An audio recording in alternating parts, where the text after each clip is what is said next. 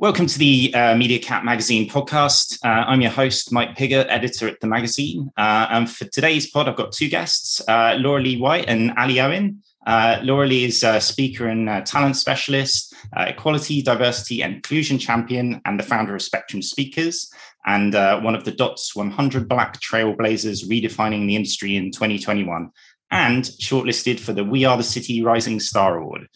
Ally is the founder of uh, Brixton Finishing School, uh, AdCademy, and Visible Start. Uh, she's also one of Ad Age's uh, Women to Watch in Europe 2020. Uh, and uh, recently, as, as, of this year, um, Media Leaders Judge Choice Award 2022 and the Future is Female Ad Week Europe 2022 winner as well. Um, so, welcome to both of you um, with those accolades. Oh, thanks. Well, thank you. I got I got all that right, right? All, all of the, the various awards. Okay, good, good. Um, so far, so far, the year. So far this young. year. Okay. yes. So lots of lots of good awards, and you, you two are both killing it this year, um, which is uh, more than can be said for me. Um, but let's let's get on with chatting about stuff. So I want to find out um, what do you both do? Let, us start there. It's probably quite a simple place to start, really. Um, so yeah, I mean, Laura, Lee, you founded Spectrum Spectrum about nine, ten months ago, and Ally Brixton Finishing School was about five years ago now, ish, or five and a bit years ago. You know, what what sort of led you both to the decision to sort of create your organisations? Because I kind of feel there's a bit of overlap with the way you know you looked at sort of a, a thing that was missing in the industry and decided to perhaps fix it yourself. Is that fair to say? Bang on. Yeah, absolutely. Do you want do you want to go, Ally, and then I'll go after you? That was it. I was waiting my turn very patiently there, which is unusual for me, to be honest, because patience, I don't have a lot of it when it comes to change making. Thank you, Lauralee. So I spend my days change making, uh, Mike. So Brixton Finishing School, the AdCademy, Invisible Start are engines of change for the uh, media, marketing, and advertising industries, we find talent from underrepresented communities. Uh, we involve the industry in training them and we place them into roles within the industry, thus changing and um, helping to resolve the diversity crisis that the community uh, communications industry has. So that's essentially what I do in my day. And that's how I met Lauralee as well through that project. Yeah, I was going to ask actually, jumping ahead there, I suppose. How, how did how did you guys both meet? So you were on you are on a project, and uh, what, what, was the, the first kind of meeting like between the two of you? Did you get on straight away? How did it work? well, I'll, I'll, I'll, go I'll go back because that will that will lead on to to how we met.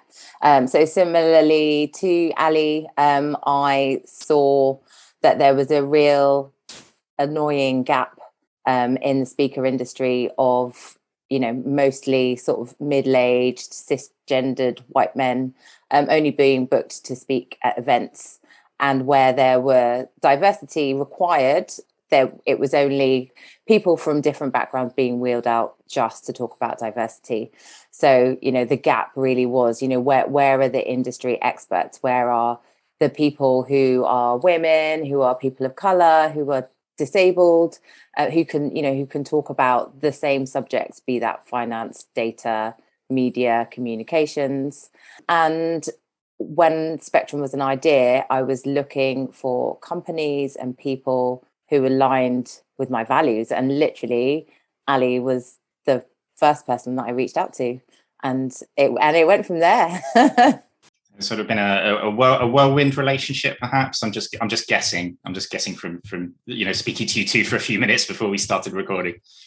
I think there was huge amounts of serendipity. I mean essentially what Lauralee does is similar to us but in a different sphere.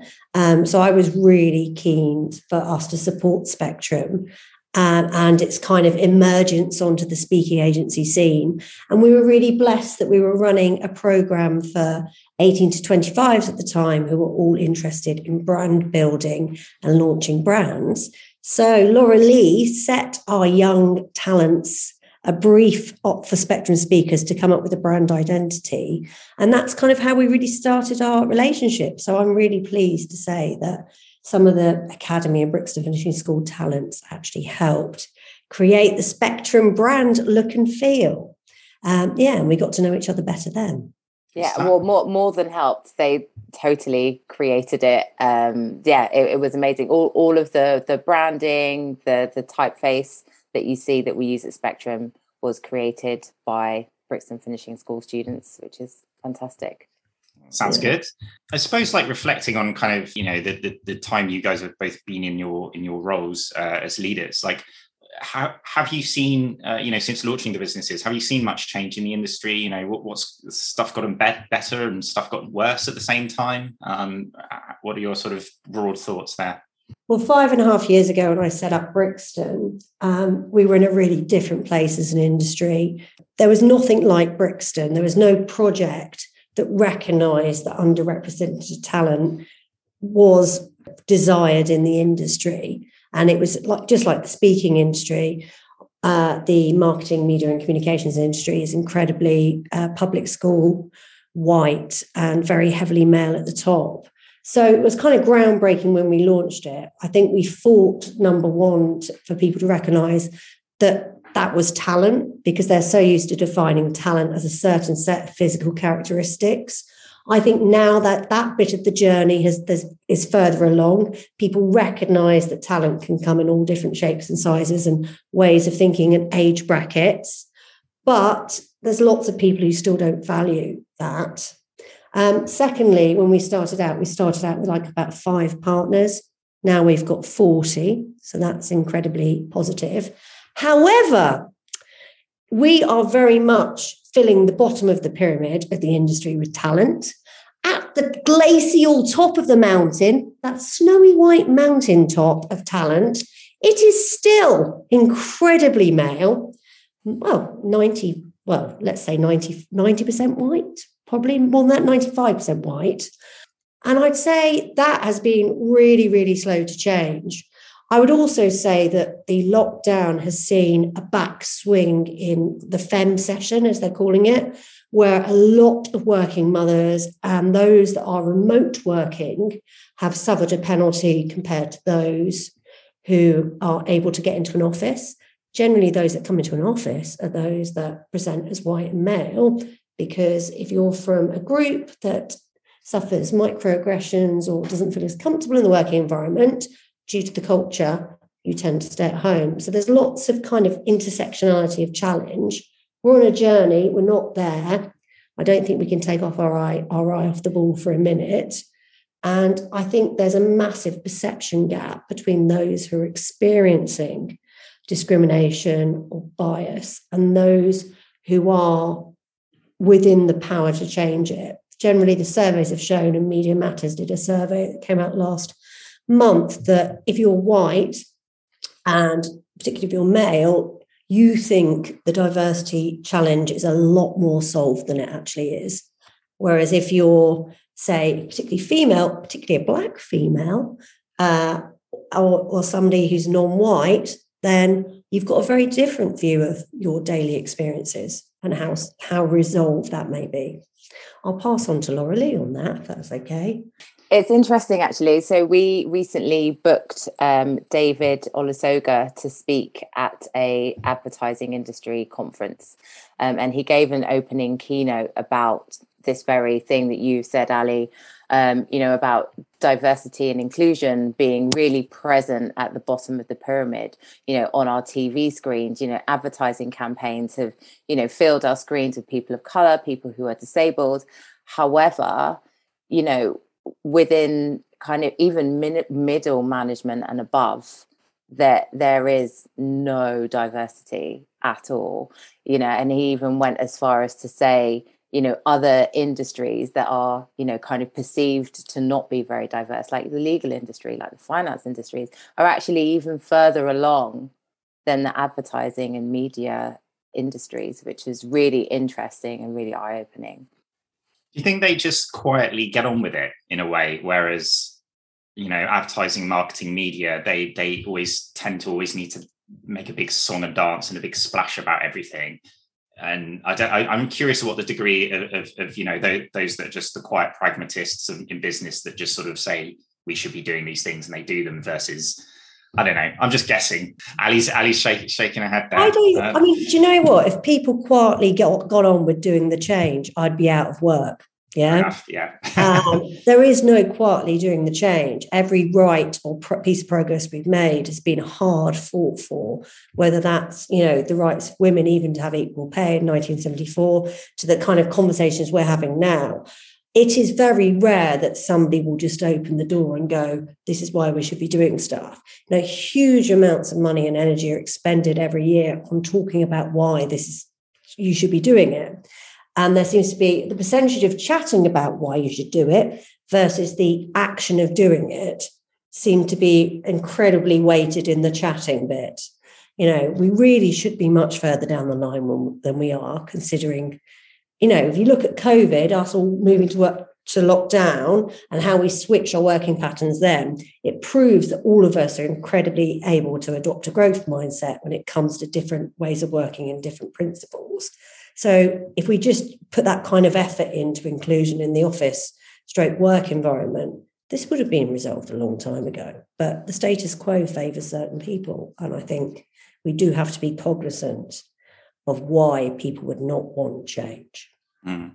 I just I wanted to touch back on the um we sort of half mentioned it a minute ago of kind of not exactly the great resignation, but which which we'll probably come on to, but the whole um, people changing their working patterns with with COVID or working from home versus coming back to the office, and the kind of how those two things kind of interact with um, you know representation and diversity. Like if everyone, do you find do you find that that has that has come into play at all with you know um, you know because if if people are sort of seen in the office kind of thing like it, i don't know is it more front of mind that changes within businesses are happening? Um, you know is, is it harder to, to create change if everybody's working remotely? Um, those that come into the they've the latest research has shown that those that come into the office are more likely to get higher bonuses and promotions compared to those that don't. And obviously when you look at why somebody would prefer to work from home it is divided along whether you're a parent where where you live, if you can live centrally or afford to live in central London or not. Obviously, I realise this podcast is going out across the country, but generally, there's a there is already a schism between people who are remote and aren't. And then, in terms of making cultural change, I think everybody quite enjoyed working from home because they didn't have to put up with some of the behaviours they had to face in working environments. But that doesn't mean those behaviors don't still exist yeah so i think um i think as well hmm. there's a massive power struggle with you know the the, the businesses and, and the people at the top within the recruitment process some friends of mine who run a recruitment agency said that recently they'd placed somebody in a role who had asked for um, you know certain certain things for her which were non non-negotiables and those were uh, three months working in another country because that's where her partner lives, and three days a week working from home. Um, and they came back and they went, "Well, you can do two months a week.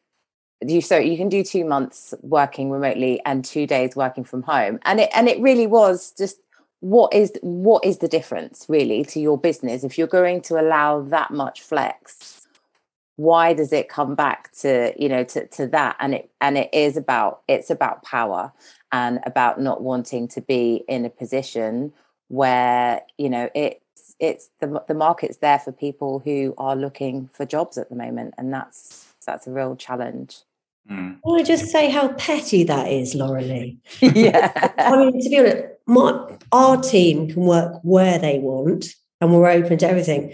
And to be honest, that's why we get really good people. Yeah, I, I you know the the danger of presenteeism. I think what's really interesting, those that succeed in corporate structures tend to be quite presenteeism minded because they've managed to survive by turning up. So you've got these people at the top who are trying, who have a kind of very um, unbalanced view of what a good worker looks like, and they're trying to inflict that on the whole working population, where actually it should be about the results, what comes at the end. It's fascinating, isn't it? Yeah.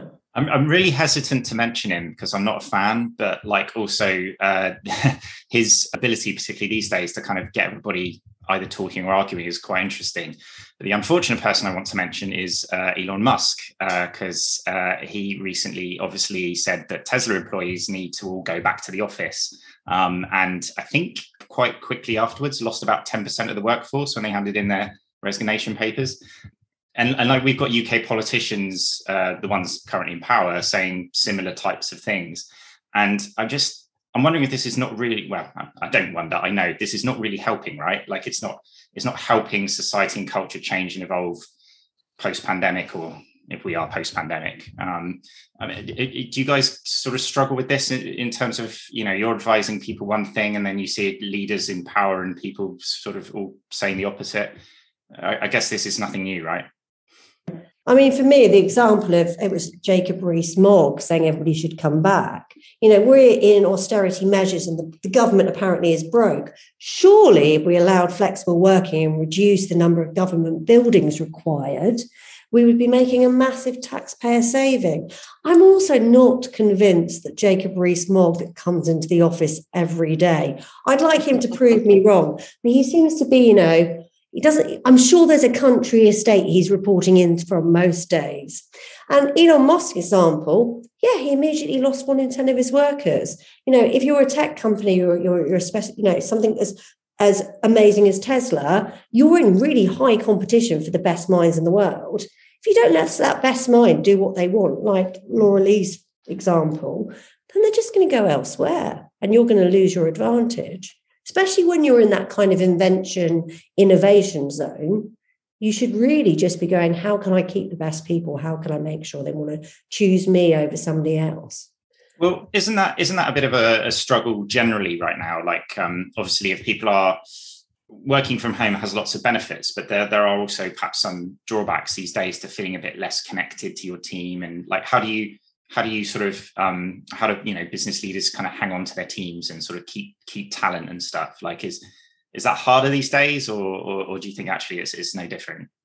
I think the challenge is that everyone's trying to create this one size fits all box structure that works for everybody um, and that's not possible. You know, what's come out of this is highlight. This has highlighted what all of our differences are, what all of our individual needs are. Um, for some people, they can't work from home. They haven't got the means or the space, or they don't want to.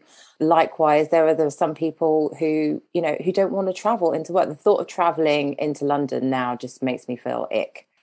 And employers need to eh, need to just get rid of the old structures. They just need to create a totally flexible and hybrid working structure that works for for everybody. You know they need to ask their employees what they want rather than tell everyone what they want and create and build the structure in and around that. The the culture can be built in an office. It can be built on zoom the culture is embedded in in what you do and not where you are.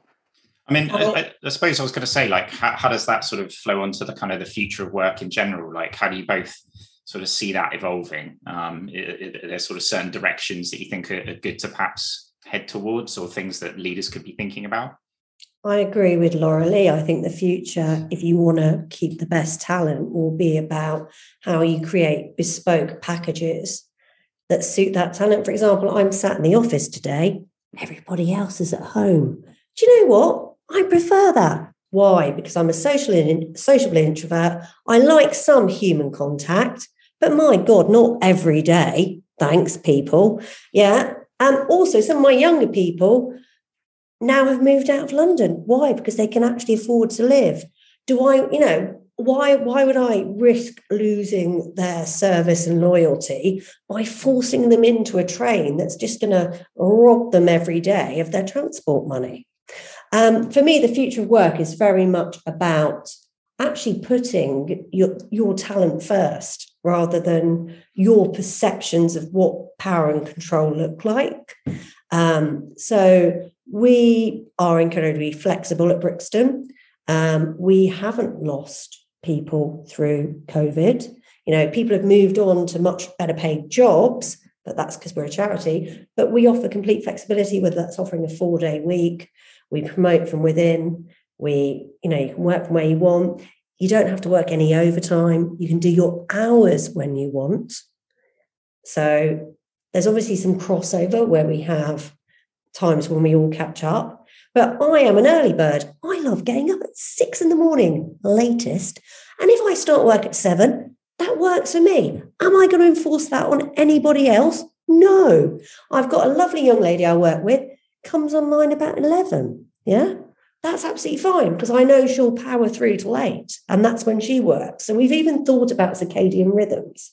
So I think that kind of stuff means it's not necessarily about the salary. Yeah, we're an agile social impact project, but it is about the fact you can have your life around doing something you love. And I think for me, that is what the future of work should be. You know, people who are doing something they're passionate about or like doing in a way that suits them. Because the more happier somebody is, or the more content somebody is, it's been shown the more productive they are as well. So it's not entirely altruistic. Yeah, that makes sense. Uh, Lauralee, what are your thoughts? Exactly the same, really. Um, you know, the the future of work is about it's about inclusion, it's about sustainability, and it's about culture and collaboration. Anything kind of outside of that just just doesn't it doesn't work it doesn't work for us anymore um you know as as terrible and upsetting as covid was you know physically for so many people it's just kind of brought to light a way of existing that didn't work for so many people.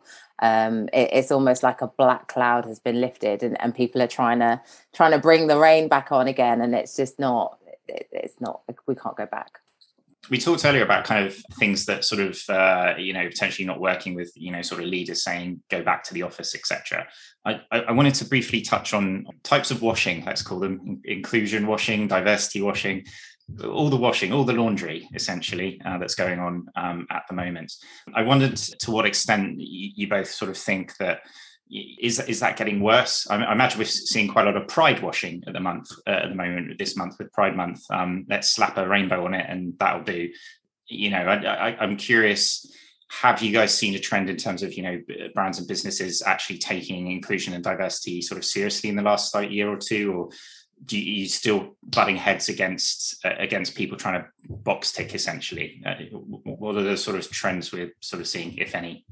I'm going to put my industry into thirds, if that's okay. Sure. So there's a third of the industry that are doing it, and they're doing it because they know it's good for business and the right thing to do, and they actually are on a journey that they are long, long term committed to. They're not just doing a quick wash, yeah, and a spin. They are actually going to go for it. Then there's a third of my industry that haven't really started that journey yet, that may be dabbling in some stuff, being a bit performative in what they do. We do an annual um, survey of our talents. We're very lucky uh, that we're one of the few places that can survey diverse 18 to 25 year olds in the comms industry across the industry. And 60% think most things are performative, that the actual people doing it are doing it for that kind of black square on the Instagram rather than actually for real. And then the last third is just, you know, they are just not in it at all. But in a way, that's absolutely fine because talent does not have to go there. Obviously, I'm not saying it's fine from a social justice point of view, but the reality is if we know the more diverse your company is, the better it's going to do. And we and people who are from different backgrounds are going to power that company to success. Thank God they're not going to companies that aren't believing in it. Yeah. Because if they're the secret to these companies' future success, then let's just starve that last third, the third that doesn't believe in this stuff, that is deliberately not doing it or pretending to do a bit, but actually that's just a smokescreen in the end, they're not going to be able to produce the work they need to do to actually win clients and accounts. Ad agencies, especially, you know, advertising brands need to speak to all consumers. And if you're unable to include all types of people within your organization, your output's going to be pretty crap, to use a very technical term there. So, yeah, I'd say mixed bag could do better yeah makes sense i would agree yeah i would i would agree with that as well you know i've seen some really really great examples um you know recently we worked on the microsoft envision festival and uh, from us from Spectrum, they they hired a, a deaf DJ to show that you know that people who are deaf can enjoy music. Um, and the the DJ that I work with, he was like, well, you know, what why why are they doing this? Do they have lots of uh, you know deaf attendees? Um, and as far as as far as they were aware, I think they maybe had one, but that's not why they were doing it. They were doing it because inclusion benefits everybody. You should do it whether or not you need to, because, you know, as a deaf person, as a disabled person, you should be able to turn up to any event and know that you are being accommodated rather than have to announce yourself in advance. So that that's a really great example of you know a company that is doing inclusion because it's the right thing to do. They're not shouting about it. They're they're just doing it. Um, on the other hand one of the speakers uh, who i work with she recently was um, she's a muslim um, and she was recently approached to do a talk for um, a well-known oil and gas company for ramadan um, because they wanted to engla- engage more of their um, Muslim employees. However, they asked her to do it for free as part of her charitable giving for Ramadan. If you can believe that, because those um, guys have those guys have tight tight budgets, right? Yeah, yeah, yeah, absolutely, cash, so, yeah, yeah, yeah. I'm outraged. Sorry, yeah. can I interject with just some outrage? Yeah.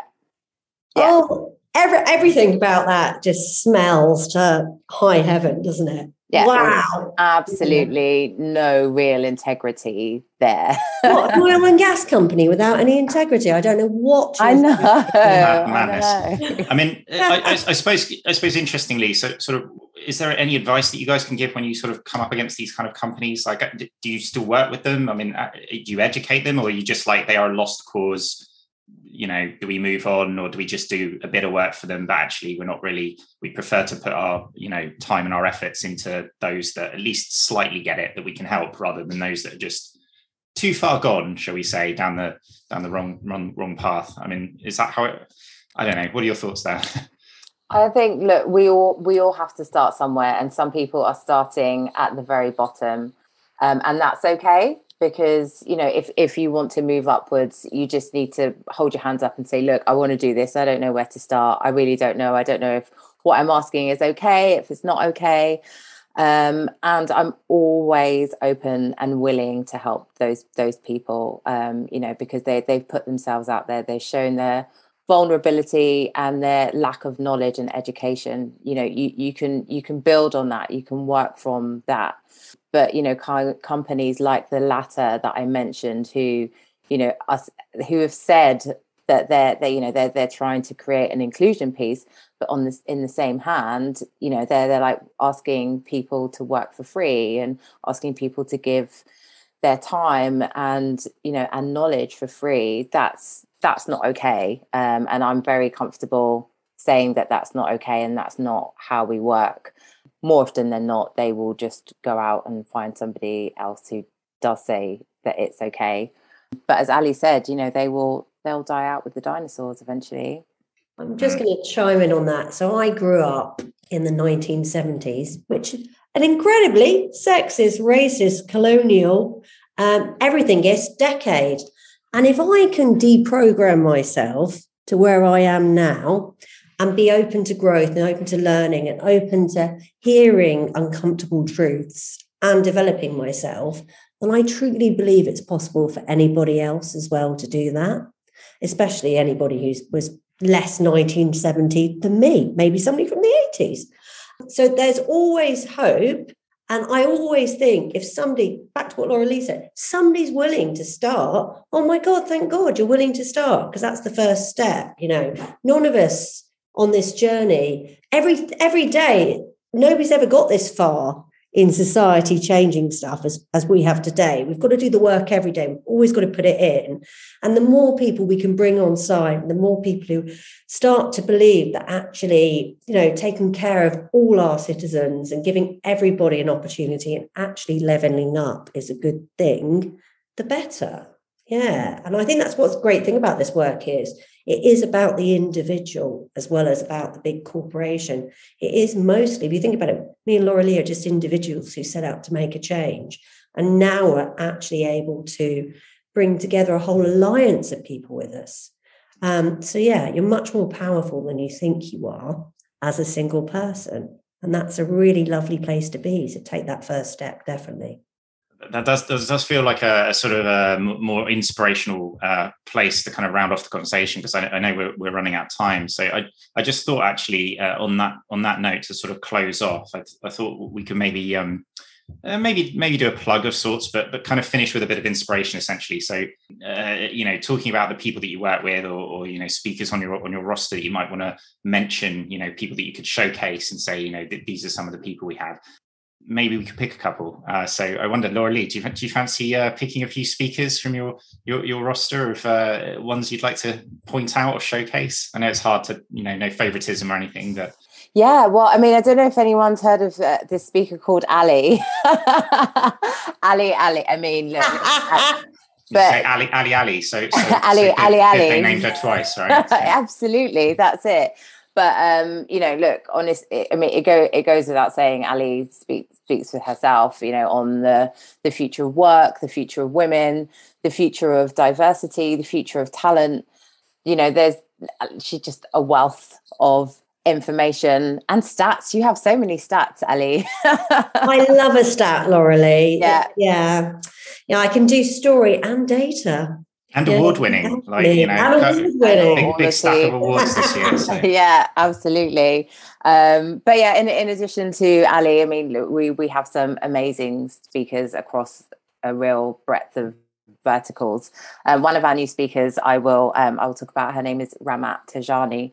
Um, and she's awesome. Um, she talks a lot about um, the the tech industry and kind of building your profile um, and career within tech but she also works with leaders on their well-being which i think is something that's really really overlooked. You know we talk a lot about um, employee well-being and you know and as we were talking about kind of creating cultures to you know to to for employees to thrive. But you know very rarely do people focus on leaders. And i think as leaders you know we we kind of we we burn the candle. We work really hard. We do all of the work to make sure that everyone else is okay um, but my mom always used to say to me you can't pour from an empty cup so you know i think leaders we really really really do need to look at our own well-being um, and how how we kind of replenish ourselves um, to be better leaders all the time and it can be lonely at the top sometimes mm, so absolutely you know, all of that sort of stuff.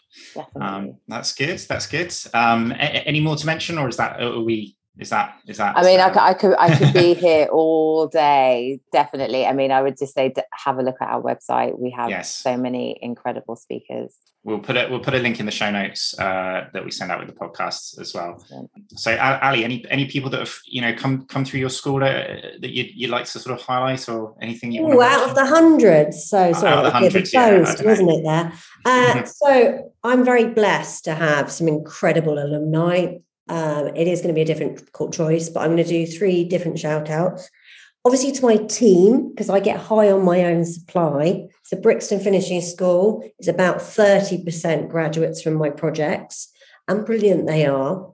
Um, we are also, our alumni are also award winning.